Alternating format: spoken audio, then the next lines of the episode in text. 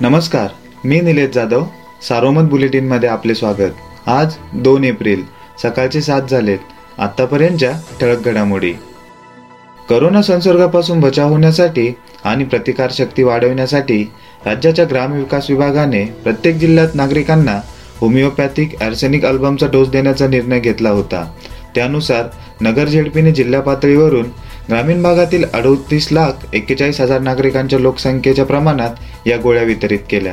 मात्र आता तीन महिन्यानंतर या गोळ्या अद्याप नागरिकांपर्यंत पोहोचल्या नसल्याचे जिल्हा परिषद सदस्यांनी निदर्शनास आणून दिले आहे. यामुळे सरकारचे आर्सेनिक अल्बमवरील दोन कोटी अठ्ठेचाळीस लाखाचा निधी पाण्यात गेल्याची भीती व्यक्त होत आहे. त्याचसोबत ग्रामीण भागात करोना संसर्गही वाढत आहे. पंचेचाळीस वर्षावरील सर्वांनाच करोना प्रतिबंधक लस देण्याचा निर्णय शासनाने घेतल्यानंतर आता नगर जिल्ह्यातील लसीकरण केंद्राची संख्या वाढवण्यात आली आहे. आधी एकशे सात केंद्रांवर लस दिली जात होती. एक एप्रिलपासून त्यात वाढ करून आता लसीकरण केंद्राची संख्या एकशे पासष्ट करण्यात आली आहे. दरम्यान जिल्ह्यात आतापर्यंत दोन लाख लोकांचे लसीकरण झाले असून काही केंद्रावर लसीचा तुटवडा होता. त्यानंतर एकतीस मार्च रोजी चोपन्न हजार सातशे डोस जिल्हा परिषदेला प्राप्त झाले असून ते तात्काळ संबंधित केंद्राला पोत करण्यात आले आहे. सहवीज निर्मिती प्रकल्प राबविण्यास प्रशासकीय तांत्रिक व आर्थिक मान्यता दिलेल्या नगर जिल्ह्यातील नेवाशातील भेंडा येथील ज्ञानेश्वर सहकारी साखर कारखाना तसेच श्रीगोंदा सहकारी साखर कारखान्यास सहवीज निर्मिती प्रकल्पास निधी मंजूर करण्यात आला आहे.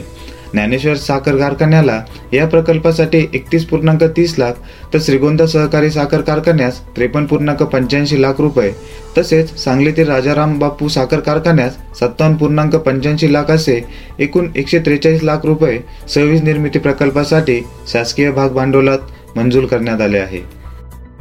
नगर जिल्ह्यासह राज्यात अपात्र रेशन कार्ड शोध मोहीम सुरू होती. पण त्यास प्रशासकीय कारणास्तव पुढील आदेशापर्यंत स्थगित करण्यात येत असल्याचे परिपत्रक अन्न नागरी पुरवठा व ग्राहक संरक्षण विभागाने जारी केले आहे. जिल्ह्यात गुरुवारी आठशे एकोणतीस रुग्णांना रुग्णालयातून डिस्चार्ज देण्यात आला. यामुळे बरे झालेल्या रुग्णांची एकूण संख्या सत्याऐंशी हजार आठशे एकोणावीस इतकी झाली आहे. दरम्यान गुरुवारी एक हजार तीनशे एकोणावीस रुग्ण आढळल्याने उपचार सुरू असणाऱ्या रुग्णांची संख्या आता सात हजार दोनशे इतकी झाली आहे.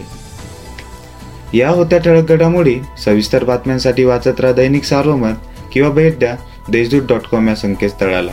नमस्कार.